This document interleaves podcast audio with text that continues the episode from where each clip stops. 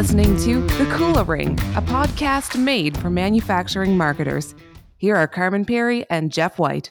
Welcome to The Kula Ring, a podcast for manufacturing marketers brought to you by Kula Partners. My name is Jeff White, and joining me today is Carman Pirie. Carman, how are you doing, sir? I am happy to be here. Good to be chatting with you once again.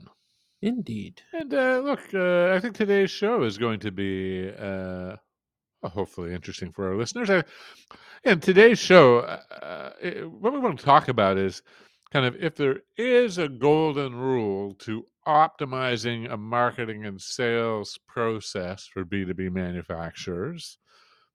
Yeah, and anybody that has ever uh, worked at Kula Partners for the last um, uh, more than a decade will have heard me say this, which is start from the money and work back. Now, Sounds simple. what do I mean? Sounds simple. So, what do we mean by that? So, I guess the, I guess the, it- it's probably helpful if we just kind of talk through some kind of more obvious examples, and then maybe more move to some more more nuanced ones. But uh, first and foremost, I I, I, I- guess uh, the, the the most obvious one that comes to my mind is is uh, e-commerce. Now, uh, I, I have a a good friend who owns a, a conversion rate optimization agency focused on working with e-commerce brands. In no way am I trying to suggest that he should throw away his practice and obey this one golden rule. But John, if you're listening, um, This I- is for you. I, I think this does apply, which is to say, if you're optimizing an e commerce environment, start from the money and work back. Start from the checkout and work back.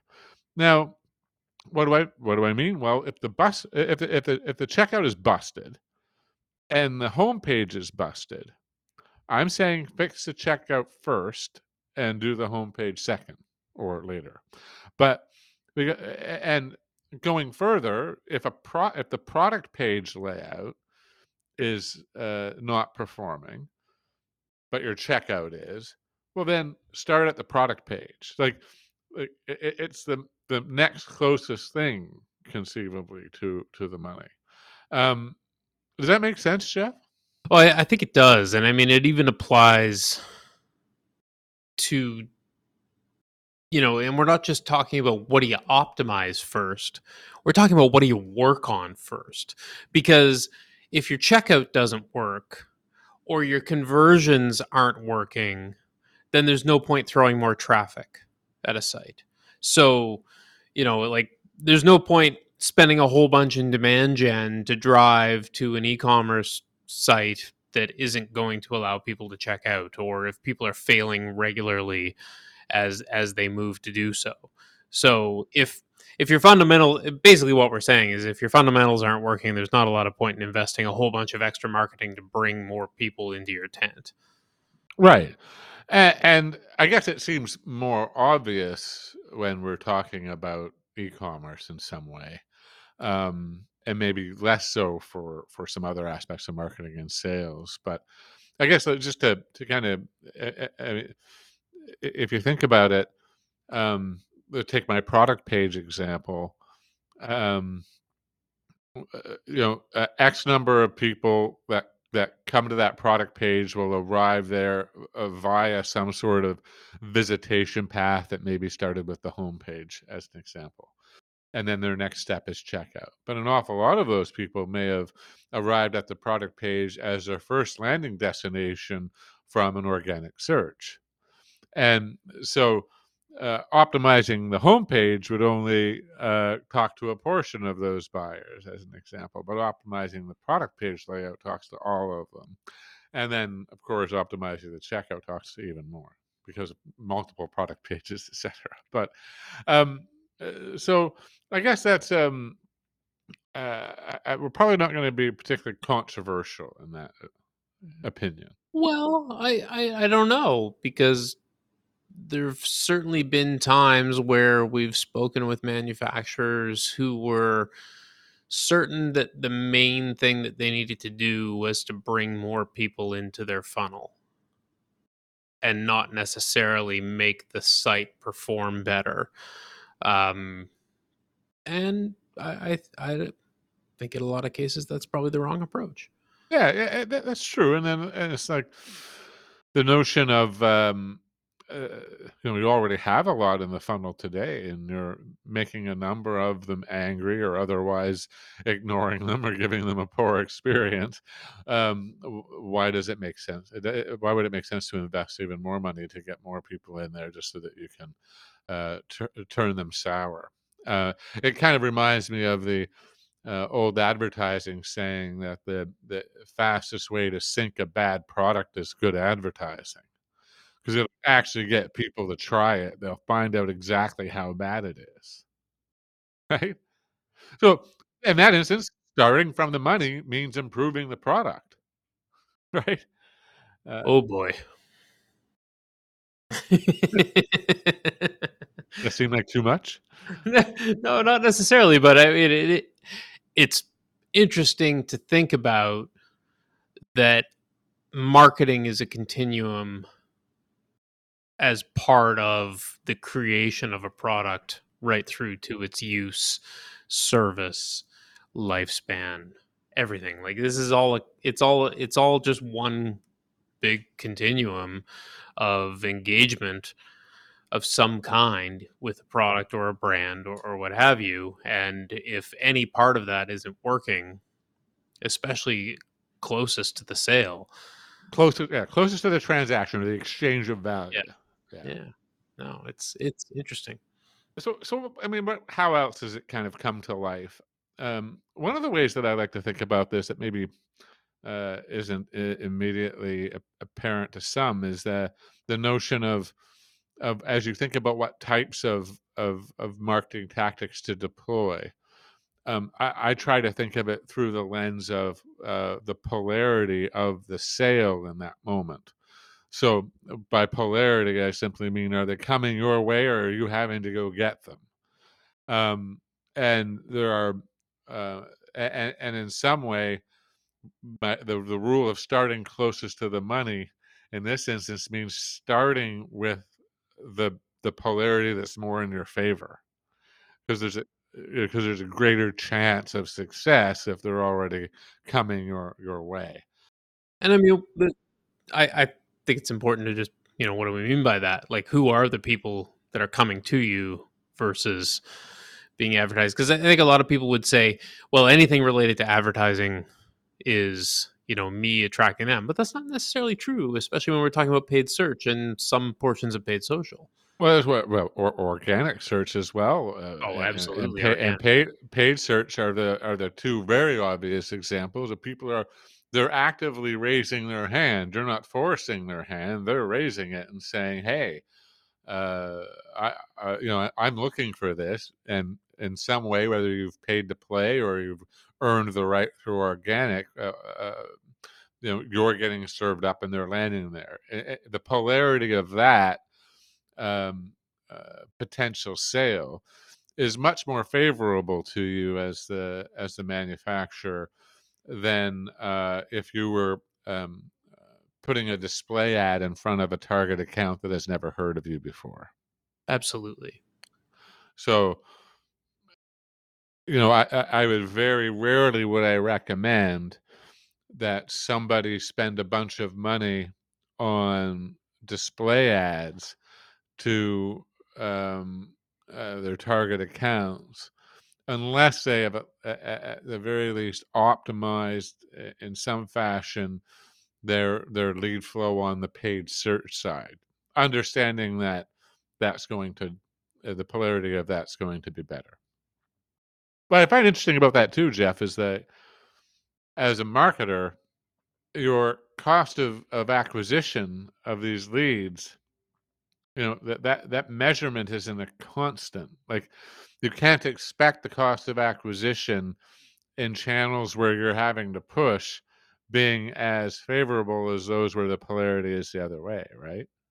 Yeah, no, it's true. You, you can't say, oh well, uh, you know, if the cost of customer acquisition in this display campaign is any higher than what our paid search uh, presents, then we, we've got to shut it down. It's not successful. Like, well, hold on a second, right?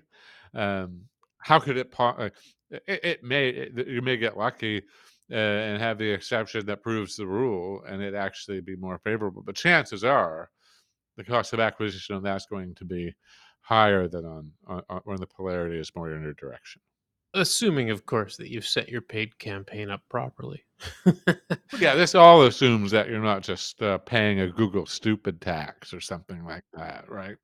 Um, uh, which there's plenty of that out there. I also think, um, like you could even, uh, I guess, one of the things that comes to mind is uh, with this start from the money and work back, is that when when when marketers are are trying to optimize lead flow in an organization, you know, optimize revenue performance. Um, if you don't have a pretty tight uh, connectivity to sales and an understanding of how that's going down, um, i.e., if you don't, if you're not able to start at the money because of organizational barriers, it is pretty much a guarantee of spillage of effort wouldn't you say? Like, well, there's no way it can't be. I mean, if if your knowledge of a sale ends at the handoff of a lead in the CRM, and you never see that again, and you don't ever have an opportunity to talk to the customer, or at the very least, talk to the salesperson who deals directly with the customer, or the service people who are working directly with the customer post sale. You know, there's a wealth of knowledge there that is still on the closer to the customer, closer to the sales side of things than anything you're going to see in terms of a lead coming in through your you know, your digital platforms or what have you. Well, uh, yeah, I, mean, I, am in violent agreement with that, but I, I mean, I'm just reminded of a of a of a conversation I, I had uh, doing some uh, customer journey research with a uh, salesperson in a in a particularly large regional jurisdiction, and and the marketing organization had been charged with. Um, they obviously wanted to increase their uh, sale in this particular category uh, and the salesperson kind of rep, repped a, a, few different kind of uh, lines that the that the manufacturer produced, and uh, so here's this whole uh, marketing initiative around trying to understand the customers better, trying to build out a better buying journey, on and on and on. And I talked to the salesperson, and the salesperson's like, "Yeah, I, I don't even sell that product. I don't even talk about it." Um, uh, I, I, don't seek out those accounts. Um, anytime that I'm in a competitive situation it, for that product, uh, essentially we lose because this, this, their competitor was better known and uh, and had better pricing support in that market. So it's like, well, uh, my goodness, it seems like there's an awful lot of things we need to fix before we worry about how many more customers we're attracting in that market. Because like we're they're showing any ones that should show up at the door, our salesperson isn't even calling them back. I mean, this is for the entire European region. I mean, it's not like there's just like, oh, well, you're missing out on like northwestern Maine or something. like, that is a big market, and, and so the the inability for the marketing organization to be able to start close to the money uh, before going down this path, uh, you know, there's a real kind of negative impact of that, right? I mean, there's there's there's there's money spent, there's effort uh, put out that that uh, frankly is going to to land on on uh, it's just going to I, don't know whether you say land on deaf ears probably not the right way to right uh, phrase but whatever. Oh and i mean that's that's interesting you know to land on deaf ears would be to suggest that it's you're not going to reach anybody but in reality you know if you're investing in marketing and then not fulfilling it all the way through to the sale then it's not that it's landing on deaf ears. it's it's actually landing on on uh, on people who are interested in in hearing from you, and then they're being disappointed because you're not following through. Yeah, yeah, yeah, yeah. It uh, it's even it's it's almost like even worse, right? I think it is. I think it Yeah. is. yeah. we we brought you in here and then we just sort of ignored you. So a couple of other areas where I kind of just think of, uh, um, I guess the one that's kind of a fun one to think of. Uh, I, I used to be involved in in politics way back in the day, and um, of course, fundraising is a key part of political endeavor. And look, there's a number one rule of political fundraising, which is, frankly, start at the money and work back. And start at the money in political fundraising means start with the people who had given you money before and then work back from there. I I remember one uh, political consultant said, "Never insult a campaign donor by only asking them for money once. Never assume they don't believe in the cause so much that they're going to want to give again. Like never assume that they don't, don't want to do that." Which is like you know, obviously you kind of see how they were trying to twist things, but it's true. I mean, uh, uh, uh, anytime you deploy an ask against net new uh, potential supporters that have never donated before, you're going to get uh, less uptake uh, than than what you're going to get if you're going back to the same well. Now, of course, you you can go back to that well until it's dry. Um, uh, you can exhaust it, but um, uh, most people don't wouldn't think you know a lot of when you apply that to, from a marketing lens a lot of people they, they they they they're not at all at risk of exhausting their existing relationships by trying to sell into them more No, no. I mean, you know, expanding share of wallet, especially through things like using service organizations who are already embedded with a happy customer, you know, and, and using them to upsell to the next level service plan or or maintenance or parts warranties or, or what have you i mean those are those are golden opportunities for almost any manufacturer to take advantage of and that's all close to the money Exactly, and, and in this instance, it's we say close to the value creation, close to the transaction. Well, kind of what's m- closer to that in some way than when your people are on site at a customer's plant working. Like, like that's that's pretty close to where that value is being created, and it's also um, where it's easiest to transition the conversation to an ex- to, to expanding the relationship. Of course, you have to then arm um, uh, oftentimes more technical service people to have what kind of seemed maybe to them to be sales esque conversations.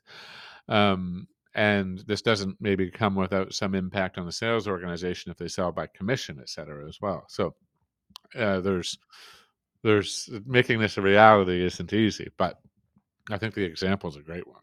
Yeah, for sure. And, you know, not necessarily directly related to fundraising or investment or, or things like that, but certainly, you know, where, where your mind goes when you're when you're talking about being close to that customer. Yeah, well, you mentioned uh, investment. I think that's a pretty cool example. I was in this discussion um, recently with a marketer who uh, has been working with a, a a startup in a very highly technical scientific space, and um, uh, they, they've a number of other competing businesses in their category have been receiving a lot of investor interest. And so it's left them kind of scratching their head about why maybe their uh, approaches to VCs have not been going as well. And uh, the marketer learned uh, just prior to sharing this story with me that after uh, more than a year of bringing new investors, new potential VCs to the table, uh, they've finally uh, have learned what the company founder was saying in the room. I think they basically have gotten feedback about what the pitch was, and it's not good. So, as much as the marketer had tried to shape up that pitch with uh, presentation decks and things of that sort to help support it, guide it, um, in this instance, that you know the founder is fairly closed um, in terms of kind of holding that close to their chest. Uh, and uh, in those rooms where the marketer wasn't present, you know, we, we learned that things weren't going particularly well. So it's like, man, like I, I bet that person wishes they could have started at the money. Like I really wish they would. I bet they wish they had a recording of the the first pitch that the person did, so they could begin to make the, corrections there before spending a year connecting with potential VCs on LinkedIn. but uh, so there's all these kind of we can kind of come up probably with a, a dozen other stories about this, and um, but but I would just encourage our listeners to you know when when looking at dissecting a, a, marketing or sales challenge something that isn't working particularly well um, or a new challenge you know being right, brought yeah. for the first time it's not necessarily that it was broken before true true um, you know, start from the money and work back if you optimize in that direction essentially every dollar you spend uh, is being spent in service of a more efficient and effective uh, conversion and revenue generating process downstream. So you're, you know, it just it just maximizes the utility of that spend all the way up the funnel. And please don't call me out on calling it a funnel when we've said that it's not really a funnel, but that's another topic for another uh, podcast. I think it is related to a funnel. You know, it's it's a process. It it's a it's it's a helpful visual for sure. Yeah, it gets ever more refined. All right. Well, I really enjoyed chatting about this uh, with you today. Yeah, it's been it's an interesting thing to explore, and I hope our, our listeners um, kind of you know can put this into practice. And uh, eh, eh, you know, I'd be interested to hear hear uh, any outcomes. Um, it, it's a funny thing because it's it, it's kind of very obvious, but uh, if you don't kind of hold yourself to account, sometimes you can find yourself um, uh, spinning wheels and not starting close enough to the money um, as a as a marketer. And if you just pause for a second, I think you can uh, sometimes see the error in your ways and and use this as a method of quick correct. A pleasure chatting. Indeed. Thanks. Thanks for listening to the Kula Ring with Carman Pirie and Jeff White. Don't miss a single manufacturing marketing insight. Subscribe now at kulapartners.com slash the Kula Ring. That's K-U-L-A partners.com slash the Kula Ring.